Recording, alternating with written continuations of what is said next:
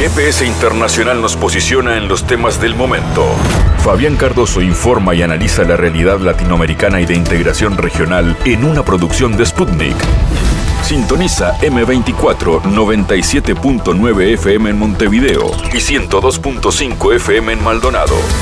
También puedes escuchar GPS Internacional por mundo.sputniknews.com y m24.com.uy. La realidad de México y de Chile forma parte del temario central de este GPS internacional. En México, la desigualdad es un problema que sigue aquejando al país y que ante organismos como la Organización para la Cooperación y el Desarrollo Económico ha hecho que se enciendan las alertas. Todo esto en el marco de un clima electoral incipiente donde todo indica que la cuarta transformación, el proceso que encabeza el presidente Andrés Manuel López Obrador, continuará gobernando el país. ¿Qué pasa con la desigualdad? ¿Con la política económica ha sido realmente efectiva, exitosa durante este gobierno? Vamos a hablarlo con Ariel Noyola, analista mexicano. Iremos ante Chile. Ahí básicamente la situación está motivada por el tema de la seguridad, porque vean ustedes, el presidente chileno ha promulgado una ley que regula los sistemas de registro y almacenamiento audiovisual de actuaciones policiales. ¿Hay desconfianza del gobierno de Boric respecto a la actuación policial? Por otro lado, hay una crisis de seguridad en el país. Algunos de los temas que también dan cuenta de de qué manera el resultado electoral en Argentina puede impactar en Chile por el posible avance de la ultraderecha en ese país. Con el analista político Gabriel Gaspar estaremos analizando esto. Como siempre, el espacio para la cultura, el teatro, la música, el cine está presente en el cierre del año, en los últimos programas del ciclo 2023 de este GPS que comienza así. En GPS Internacional localizamos las noticias de América Latina.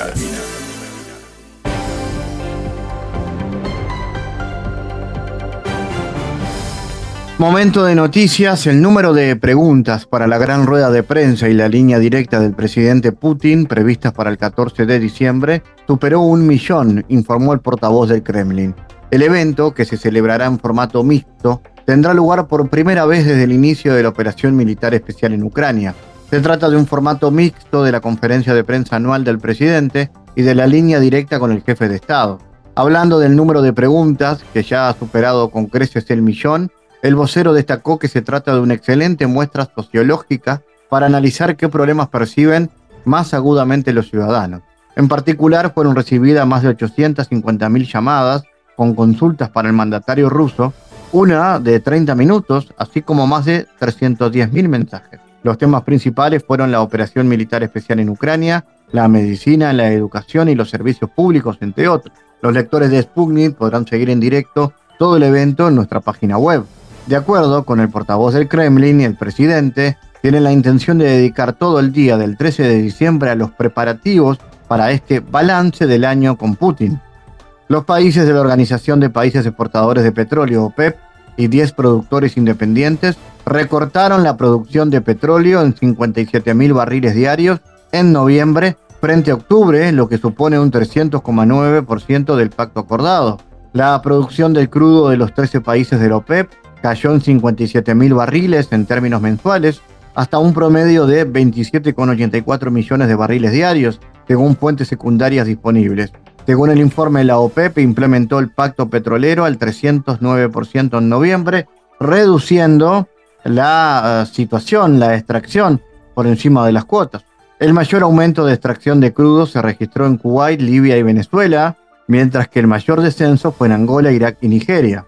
En mayo del 2020, los países de la OPEP y 10 productores independientes, Azerbaiyán, Bahrein, Brunei, Kazajistán, Malasia, México, Omán, Rusia, Sudán y Sudán del Sur, anunciaron un nuevo recorte de 9 barriles para estabilizar el mercado tras el desplome de los precios debido al exceso de la oferta y el impacto del COVID.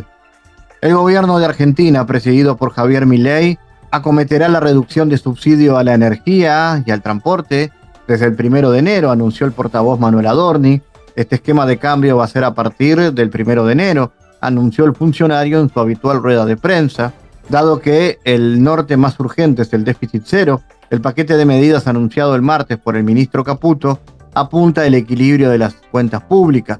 Entre estas decisiones se encuentra la devaluación de la moneda nacional un 50%, la reducción de los subsidios de energía y transporte, la subida de retenciones para las exportaciones no agropecuarias o el retiro del Estado del financiamiento de nuevos proyectos de obra pública. Anunciamos un paquete de medidas urgentes e inevitables para evitar la catástrofe, ponderó el portavoz a tres días de que asumiera el flamante presidente Javier Milei. En esta línea, el Banco Central no va a financiar un solo peso del Tesoro. El año 2023 cerrará con un déficit fiscal del 3,% del Producto Interno Bruto, lo que suman otros 2,2 puntos porcentuales por el costo de la deuda externa, lo que lleva al pasivo al 5,2%. El ex presentador de la cadena estadounidense Fox News, Tucker Carlson, declaró que no le parece que sería una buena candidatura como próximo vicepresidente de Estados Unidos si el expresidente Trump gana las elecciones. Sé que puedo dar buenos discursos, pero hay muchas más cosas. ¿Que me daría bien? Quizás no, comentó Carlson en un programa de X Space y agregó que nunca había hecho así algo antes. Entre tanto, también enfatizó que le preocupa el sistema judicial estadounidense, ya que intenta condenar a Trump para deshacerse de él en la carrera presidencial.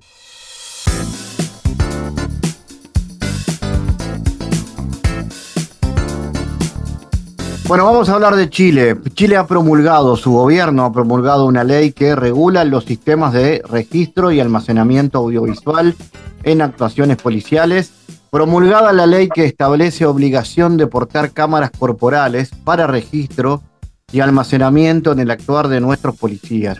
Esta iniciativa es parte de la agenda de 31 proyectos de seguridad acordadas entre el gobierno y el Congreso, informó el Ministerio de Secretaría General de la Presidencia en su cuenta de eh, X. El ministerio consideró que la normativa brinda mayores garantías para los procesos de investigación al exigir que los policías registren sus procedimientos con cámaras corporales. Al promulgar la ley, el presidente Boric sostuvo que nadie debe sacar provecho de temas referidos a la seguridad pensando en elecciones o en réditos políticos de corto plazo. Solo trabajando unidos vamos a ser capaces de derrotar a la delincuencia. Esa es una pelea de largo plazo que no va a ser fácil, que va a requerir de mucho esfuerzo, de recursos, de despliegue, de mucha convicción, de levantarse ante los golpes, de ser ponderado en lo que hagamos, indicó Boric, citado por el diario La Nación. Para analizar este y otros asuntos vamos a recibir al especialista, analista chileno Gabriel Gaspar, Gabriel, ¿cómo analizas la medida en torno a la regulación de los registros audiovisuales en actuaciones policiales? ¿Estamos ante un reforzamiento del control de la actuación de los carabineros? Hola, en primer lugar un cordial saludo a, todos los radioescuchas. Este es un, un, proyecto que yo creo que es benéfico para todos. ¿ah?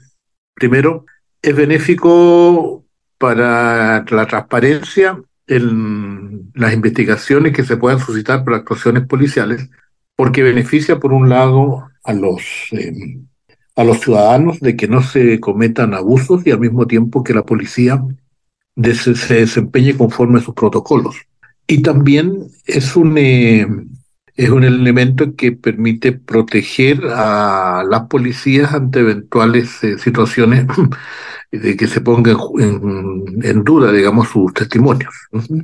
Por lo mismo, en principio estaba pensado principalmente para las fuerzas que actúan en ese tipo de fuerzas especiales. Digamos, Y el origen de esta discusión fue hace unos años de un comunero mapuche que fue que murió y al final eh, las versiones eran contradictorias entre los familiares y las fuerzas policiales, pero algunos de los policías usaban de estas eh, cámaras, digamos, que van instaladas en sus cascos, y mediante el análisis de ellas se pudo comprobar que efectivamente la versión de los familiares era la correcta.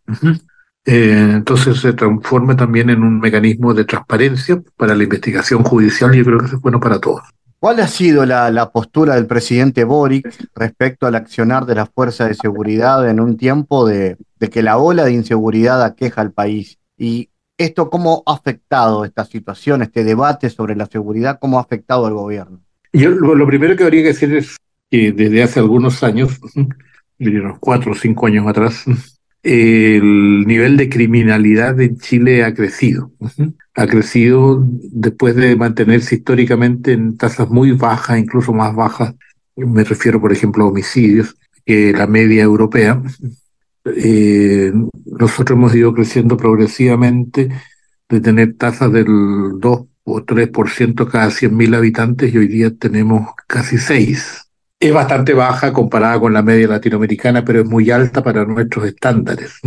Eh, asimismo, el producto del delito organizado que se ha desparramado por, y permeado a todos los países de la región, unos más, otros menos, pero eh, están apareciendo en Chile delitos que antes no desconocíamos, como el secuestro, el sicariato, eh, la extorsión, en fin. Y, eso ha obligado a un, o sea, ha generado un tema de demanda por la seguridad ciudadana muy fuerte en la ciudadanía hoy en día. Este que era un tema fuerte dos o tres años atrás, hoy día es más fuerte. Eh, y aquí ha habido cambios en la política de gobierno.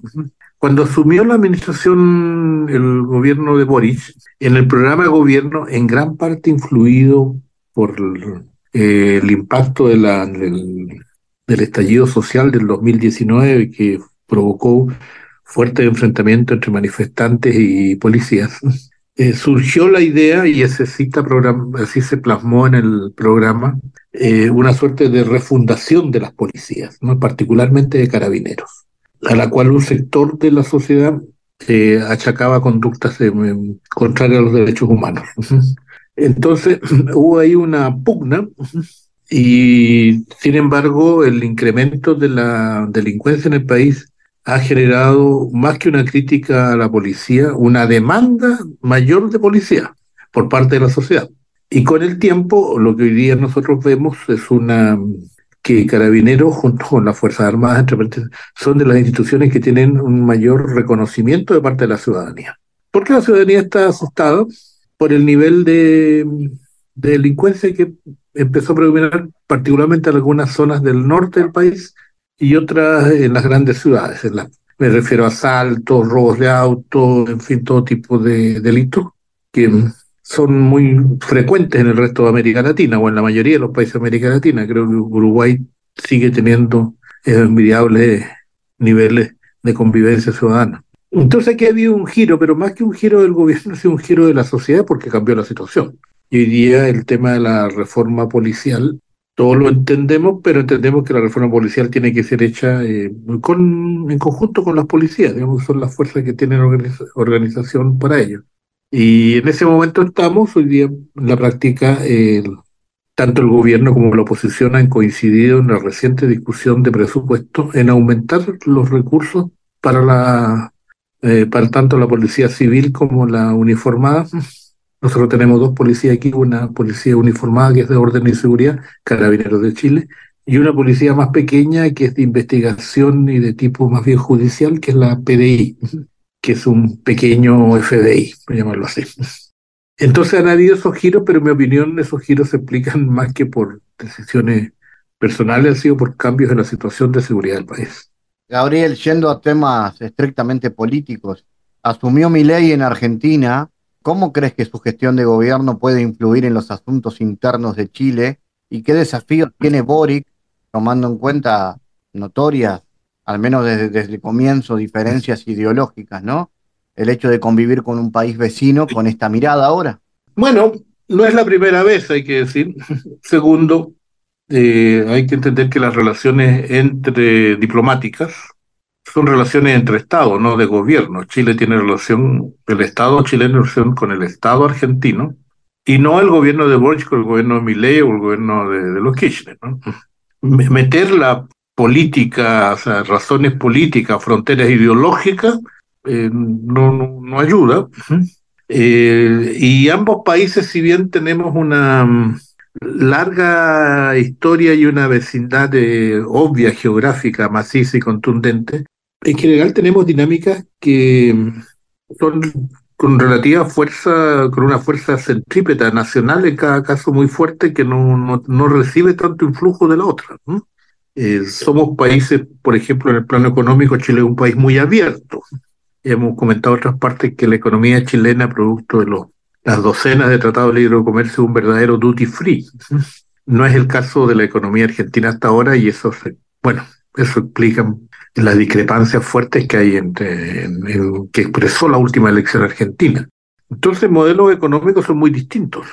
En segundo lugar, en, eh, en volumen, obviamente Argentina tiene un, PIB que es casi el doble de Chile, con un gran epicentro agropecuario y, un, sector industrial de mucho desarrollo.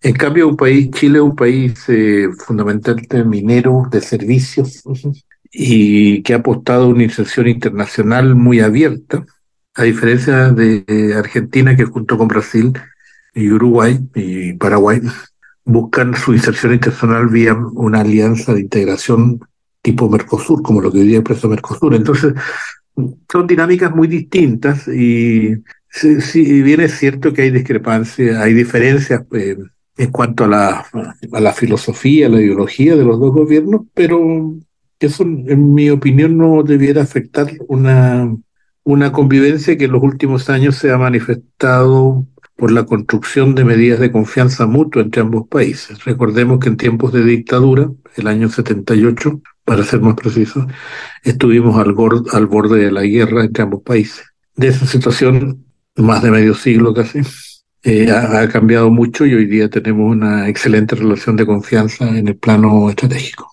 Gabriel, ¿y esta situación, este resultado puede envalentonar a la derecha chilena para lograr también resultados exitosos en lo electoral? Ahora un ah, ejemplo es, lo que viene con lo constitucional, ¿no? Con el referéndum y la nueva constitución. Sí, sí, sí, sí, sí, sin lugar a dudas, o sea, la, la, derecha, o una parte de la derecha chilena, ¿no? Porque en Chile yo diría ahí, la derecha tiene tres vertientes hoy día, por lo menos, ¿no? Tiene una vertiente de una derecha dura, crítica, que es el llamado Partido Republicano, que propone a José Antonio Caz como candidato presidencial, y que está en la línea de las derechas más duras que hemos conocido que han emergido en la región en los últimos años.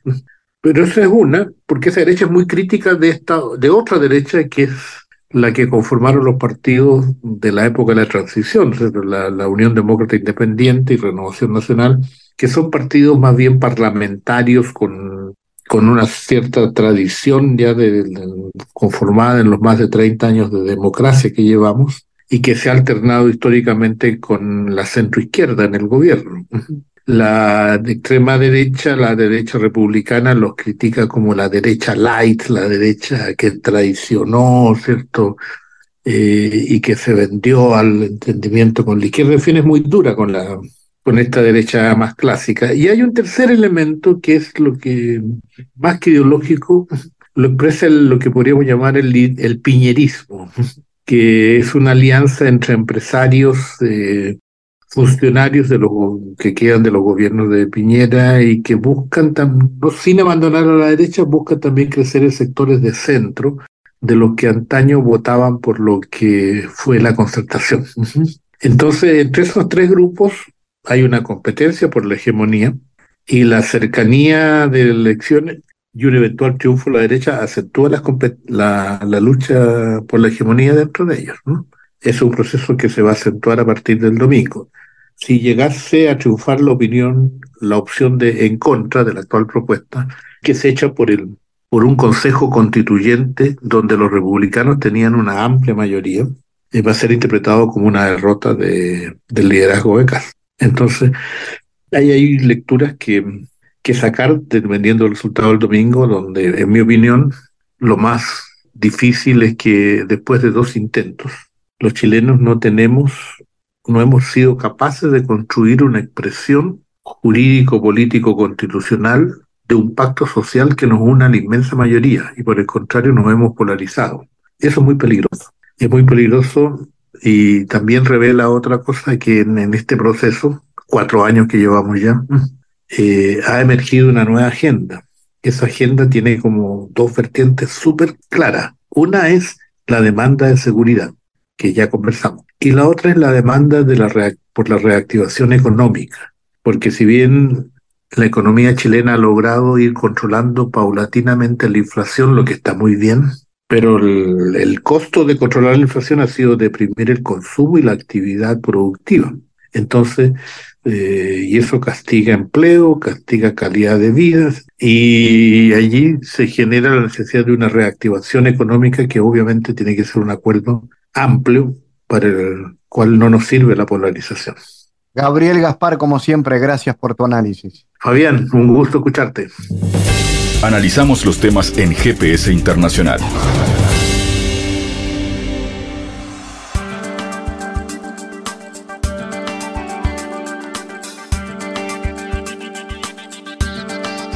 La desigualdad es un problema que sigue aquejando a México y ante él, el que organismos como la Organización para la Cooperación y el Desarrollo Económico, la OCDE, han encendido las alertas por los niveles que aquejan a la nación latinoamericana. Por ejemplo, en el coeficiente de Gini, empleado por la OCDE, México se ubica en el penúltimo lugar dentro de las naciones que la integran. Tiene una calificación de 0,420 con una escala de 0 a 1, donde 1 representa una mejor concentración de ingresos y por ende menor desigualdad. Esto quiere decir, de acuerdo con análisis realizados por el diario mexicano El Economista, que cerca del 57% del total de la riqueza en el país se distribuyen alrededor del 10% de sus habitantes. Vamos a conocer más sobre este y otros temas que atañen a México, recibiendo al analista Ariel Noyola.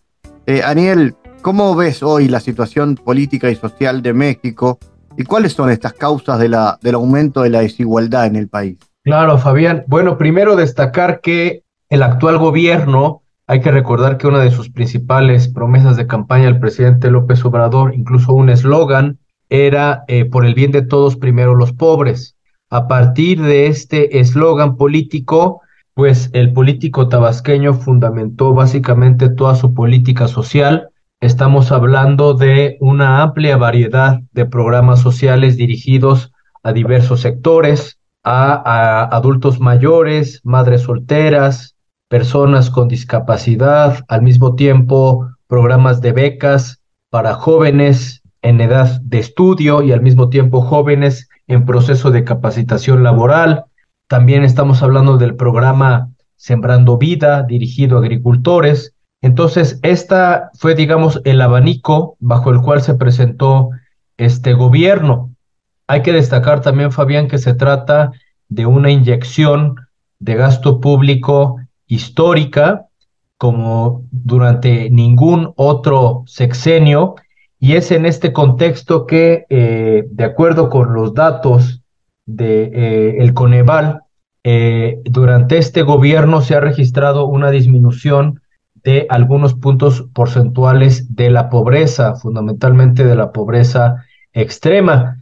Sin embargo, lo que también hay que destacar es de que durante este gobierno no se llevó a cabo una reforma fiscal, digamos, tampoco se lo propusieron desde un inicio, pero digamos que sí, el tema de la redistribución del ingreso ha sido una asignatura pendiente para el gobierno de la denominada cuarta transformación. Es decir, si bien estos programas sociales eh, eh, resultaron bastante beneficiosos para la población de menores ingresos, la población de más altos ingresos, los grandes empresarios, también han venido aumentando sus ingresos y su capital aún después de, eh, de la crisis económica provocada por la pandemia de COVID-19. Entonces, en este contexto tenemos efectivamente que México continúa siendo un país muy desigual y que hasta el momento, también hay que decirlo, Fabián, los que se presentan hasta el momento como precandidatos a la presidencia de la República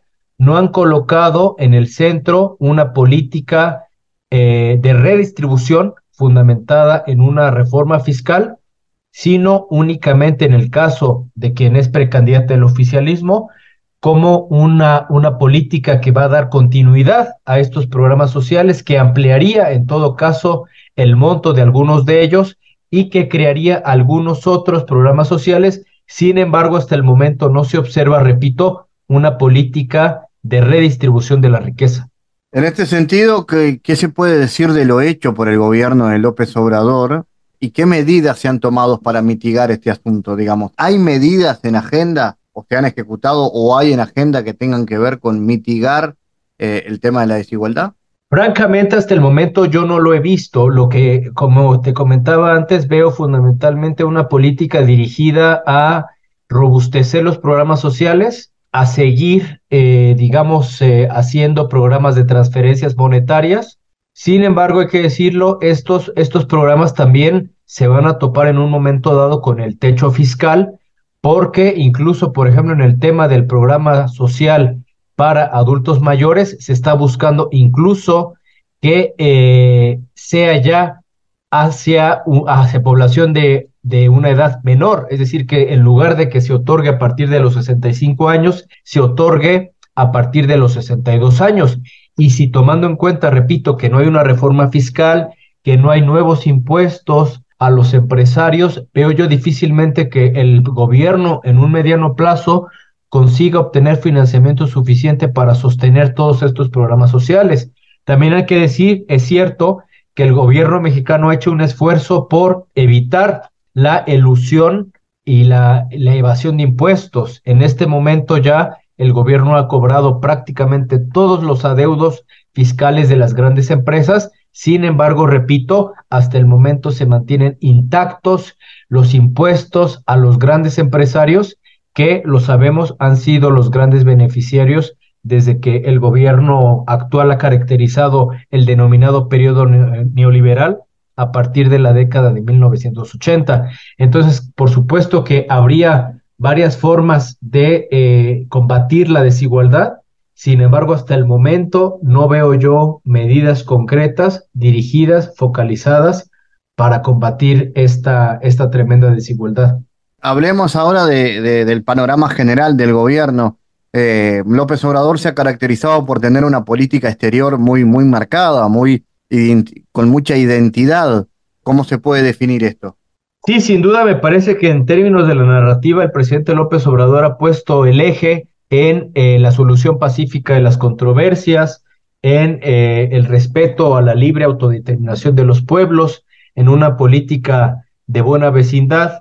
Sin embargo, yo diría que eh, realmente en términos prácticos fue poco. Lo que se ha avanzado durante su gobierno, digamos, es poca desde mi punto de vista la contribución de México a la integración latinoamericana, digamos, más allá de esos discursos a favor de que eh, se elimine el embargo contra Cuba, de que no haya sanciones económicas en contra de, eh, de determinados países, a favor de que se incluyan a todos los países en las cumbres multilaterales. Digamos, más allá de eso, yo realmente no veo acciones concretas que haya habido de este gobierno en términos de la integración latinoamericana. El eje de, la política exterior de México, digamos, la prioridad, desde mi punto de vista, ha sido Estados Unidos, un país con el que México durante este gobierno ratificó un tratado de libre comercio y que pese a ello ha tenido diferentes controversias justamente a partir de lo que Estados Unidos considera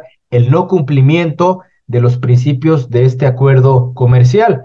Entonces, hasta el momento, México continúa siendo muy dependiente de la Unión Americana. Más de un 80% de las exportaciones mexicanas están orientadas hacia nuestro vecino del norte. Al mismo tiempo, el grueso de la inversión extranjera directa depende de Estados Unidos y también ahora, con este gobierno, tenemos ya una cifra récord en el envío de remesas, que para el presidente López Obrador es una buena noticia. Sin embargo, hay que destacar de que es precisamente a partir de las dificultades que existen en el plano interno que eh, los mexicanos residentes de Estados Unidos han incrementado en el, envío de recursos. Entonces, si bien desde mi punto de vista se habla de una política exterior eh, multipolar, por llamarlo de alguna manera, la prioridad de México hasta el momento, sin duda, continúa siendo la potencia del norte. México está ahora metido en, en plena campaña electoral, o por lo menos en pre-campaña electoral. ¿Cuáles son las perspectivas? ¿Se espera una continuidad del oficialismo? ¿Cuáles son las propuestas de la oposición? ¿Cómo está ese panorama? Sí, hasta el momento todas las encuestas, Fabián, dan una ventaja bastante amplia a la precandidata del oficialismo, Claudia Sheinbaum, algunas le dan una ventaja de 20, incluso algunas otras encuestas una ventaja por encima de 30 puntos porcentuales. Parece difícil realmente que eh, la precandidata de la oposición, Xochil Gálvez, consiga eh, en menos de un año dar alcance a Claudia Sheinbaum y superarla en la elección presidencial de 2024 realmente es bastante complicado, sobre todo tomando en cuenta que hasta el momento eh, Xochitl Gálvez no ha presentado propuestas de fondo. Eh, digamos, sus críticas, su campaña ha estado fundamentada básicamente en descalificar al gobierno actual, en considerar que el gobierno actual, eh, digamos, ha cometido francos errores en materia de salud, en materia de educación, que eh, es un fracaso de la estrategia de seguridad, pero digamos, más allá de eso, no ha presentado un plan concreto de política pública para resolver los grandes problemas de México. Además, hay que destacar que ha habido distintas fisuras al interior de los partidos que integran esta coalición opositora, porque eh, básicamente eh, no, no la, militancia de estos partidos no se ha sentido incluida en la definición de candidaturas. Entonces, realmente se ve complicado el panorama para la oposición y del otro lado, la precandidata del oficialismo pues ha integrado un equipo eh, digamos, diverso, incluso con figuras que en algún momento participaron o que fueron parte de los partidos eh, eh, conservadores como Acción Nacional. Estoy hablando, por ejemplo, de Javier Corral.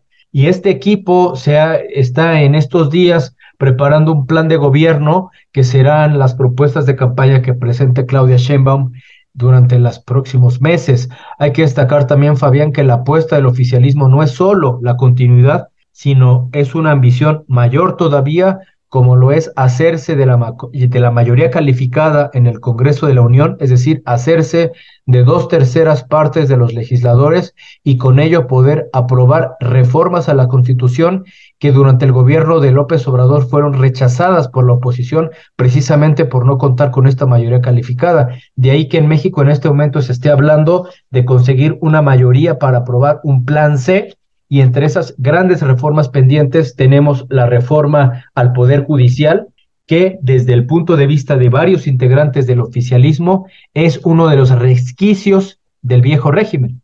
Ariel Noyola, desde México, gracias por tu análisis, como siempre. Un abrazo, hasta pronto. En GPS Internacional navegamos por la sociedad y la cultura.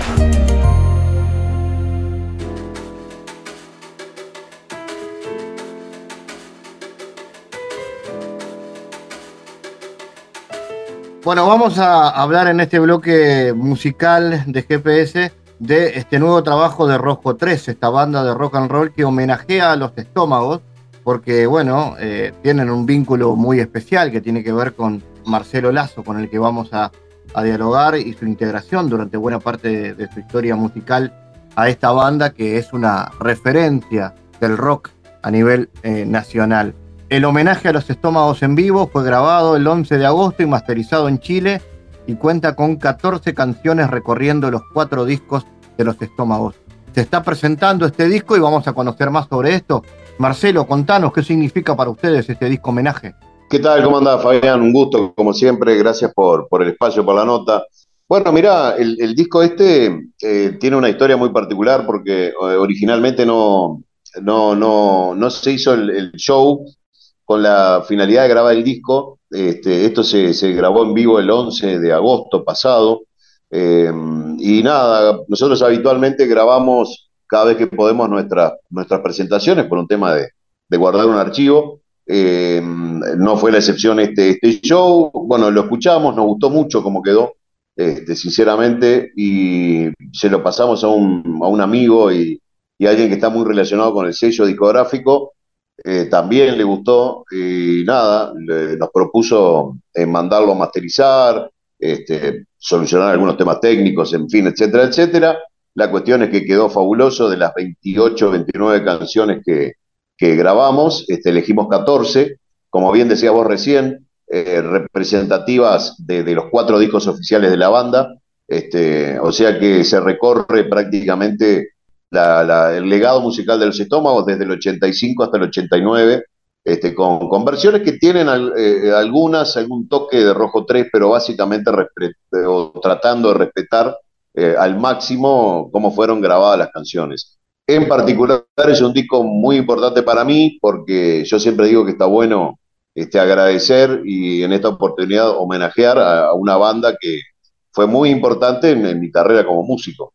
Este, así que nada, muy, muy, muy contento y por suerte el resto de la banda este, creo que eh, siente lo mismo en relación a este disco. Contanos las canciones, cómo fueron seleccionadas y cómo fue el trabajo de, armado del disco. Mira, nosotros cuando preparamos el, homenaje, o sea, el recital, la fecha, dentro de los eh, integrantes, cada uno propuso eh, canciones a, su gusto, el gusto personal.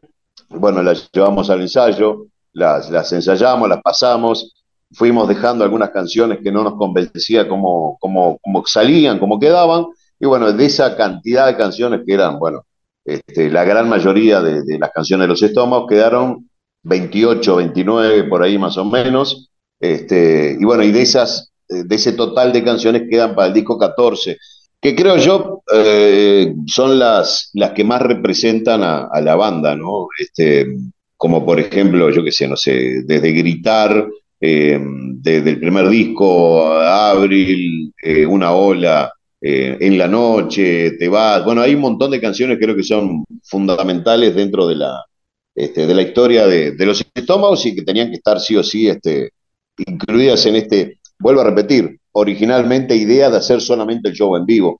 Este, así que bueno, es un disco, vuelvo a repetir, que recorre más o menos toda la, la discografía de la banda, ¿no? ¿Qué tienen de especial esas canciones de los estómagos que son las que, las que llevan a, que participen ¿no? de, este show? ¿Y cuáles fueron las más vividas, las más sentidas en el show en vivo? Bueno, mirá, hay, hay canciones que, son, eh, o sea, para el público eh, muy importantes, ¿no? No solamente el público seguidor de, de los estómagos, sino el público en general ahora haciendo un poco de memoria, yo creo que hay eh, temas que son, al, comenzar los primeros acordes, la gente ya este, se siente identificada. Yo que sé, por ejemplo, Frío Oscuro, eh, Abril, Solo, yo que sé, este, alguna otra así de, esa época. Eh, para mí, personalmente, las, las, las que más disfruto tocar son, por supuesto, las canciones en las cuales yo formé parte. Este, yo tuve eh, en, los estómagos desde el 86, desde octubre del 86 hasta, bueno, hasta el último show, hasta el 25 de agosto del 89. Este, yo grabé los últimos dos discos de la banda y obviamente por una cuestión personal son las canciones que uno más disfruta este, al momento de interpretarlas porque formó parte de la creación, porque se grabó, las grabé originalmente este, en los discos y bueno, y tengo después de tantos años el, gusto de, poder hacerlas en vivo. Este, y viéndolo al lado del público, digo, ahí ya te digo una serie de canciones que son, no te digo himnos, pero sí canciones muy asimiladas por, por, la, por el público. Y algo que me llamó poderosamente la atención eh, acerca de, este, de este homenaje en particular, y más siendo la parte del día que se grabó, es la, la complicidad, por decirlo de una forma, que hubo entre gente, eh, eh, público que había estado eh, en algún show de los estómagos, estamos hablando de gente de 50 años o, por ahí, y gente muy joven, de 20 y pocos años, que disfrutaban, saltaban, hacían poco a la par como si fueran, este, que hayan estado ambas generaciones o, en, o en su momento haber estado viendo los estómagos. Eso es algo que, mm, a mí me da mucha, mucha alegría y felicidad este, que después de tantos años no siga esa, esa vigencia con algunas canciones de los estómagos, ¿no? Eso es muy interesante.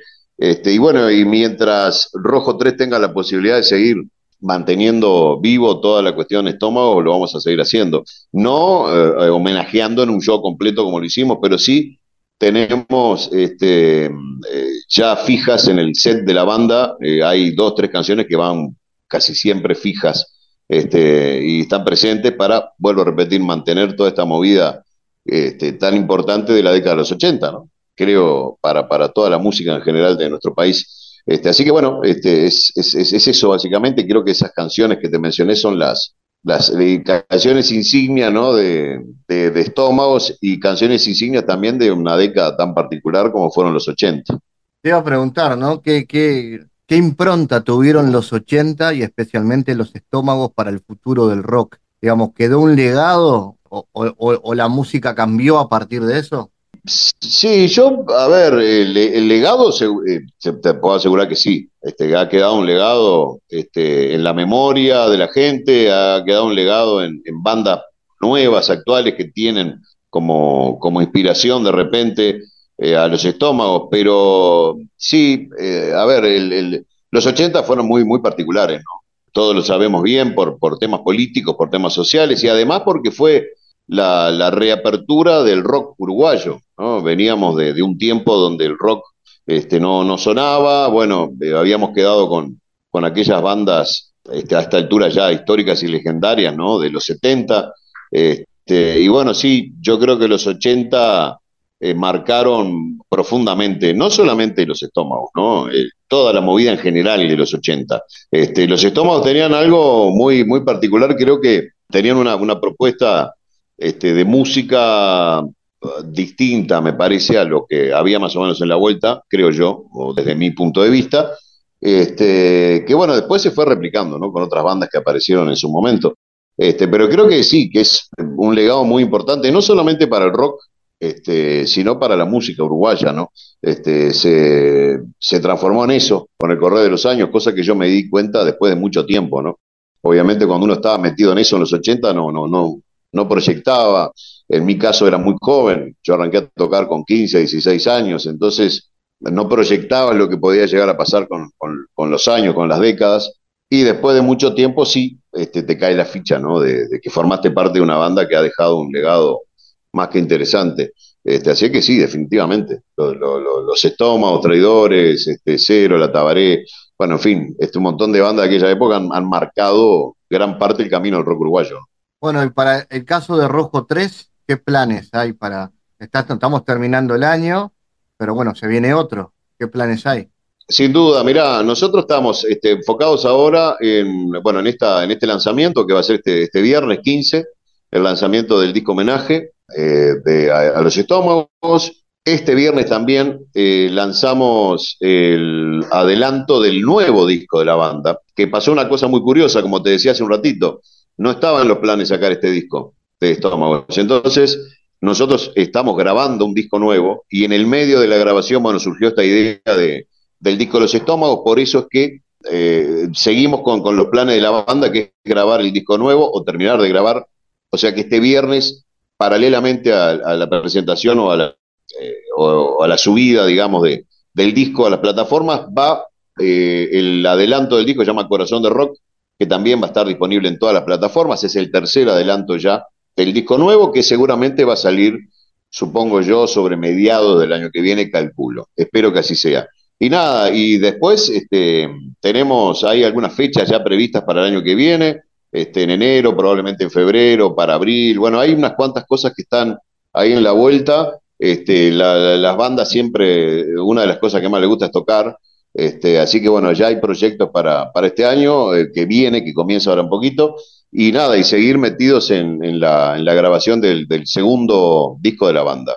Esos son los proyectos por ahora de, de, Rojo 3. O sea que ese segundo disco seguro viene para el 2024, ¿no? Eh, sí, sí, sí, segurísimo. Mira, la idea era que este año este, se, se pudiera lanzar por cuestiones que se van interponiendo ahí en el camino, no se pudo sí se pudo presentar estos tres simples, pero el año que viene, sí o sí, sobre mediados, calculo yo, va a estar el, segundo disco, ¿no? Ya contamos con 12P y un disco también, o sea que este, el próximo año venimos con material nuevo, totalmente nuevo. Muy bien. Marcelo Lazo, gracias por estar en GPS. Gracias a vos, Fabián, por el espacio, por la nota y abrazo grande y bueno, y feliz año si no nos, nos hablamos o nos vemos. El mundo en GPS Internacional. En Diálogos Geopolíticos analizamos diversos asuntos que atañen a la política mundial, desde el abordaje de los ámbitos multilaterales de articulación política a nivel global hasta las cualidades y los propósitos de las configuraciones regionales, tanto en América Latina así como en otras regiones. Nuestro objetivo es poner foco a una gran diversidad de temas que atañen a la geopolítica en el mundo contemporáneo. Para eso vamos a recibir a Santiago Caetano, aquí en GPS. Bienvenido, Santiago. ¿Qué tal, Fabián? La columna anterior hablamos de las contradicciones del paradigma liberal en relación a los lazos de interdependencia, en tanto que no existe tal dependencia mutua en términos de interdependencia económica, ya que por lo general estos vínculos son de carácter asimétrico. Sobre ello, hablamos de que la integración entre mercados nacionales determina una configuración de poder entre estados, en tanto que el margen de maniobra resulta del poder económico de los mismos en la manipulación de las relaciones económicas. Existen dos realidades que colisionan entre sí y que refieren a la pugna entre lo global y el concepto de soberanía.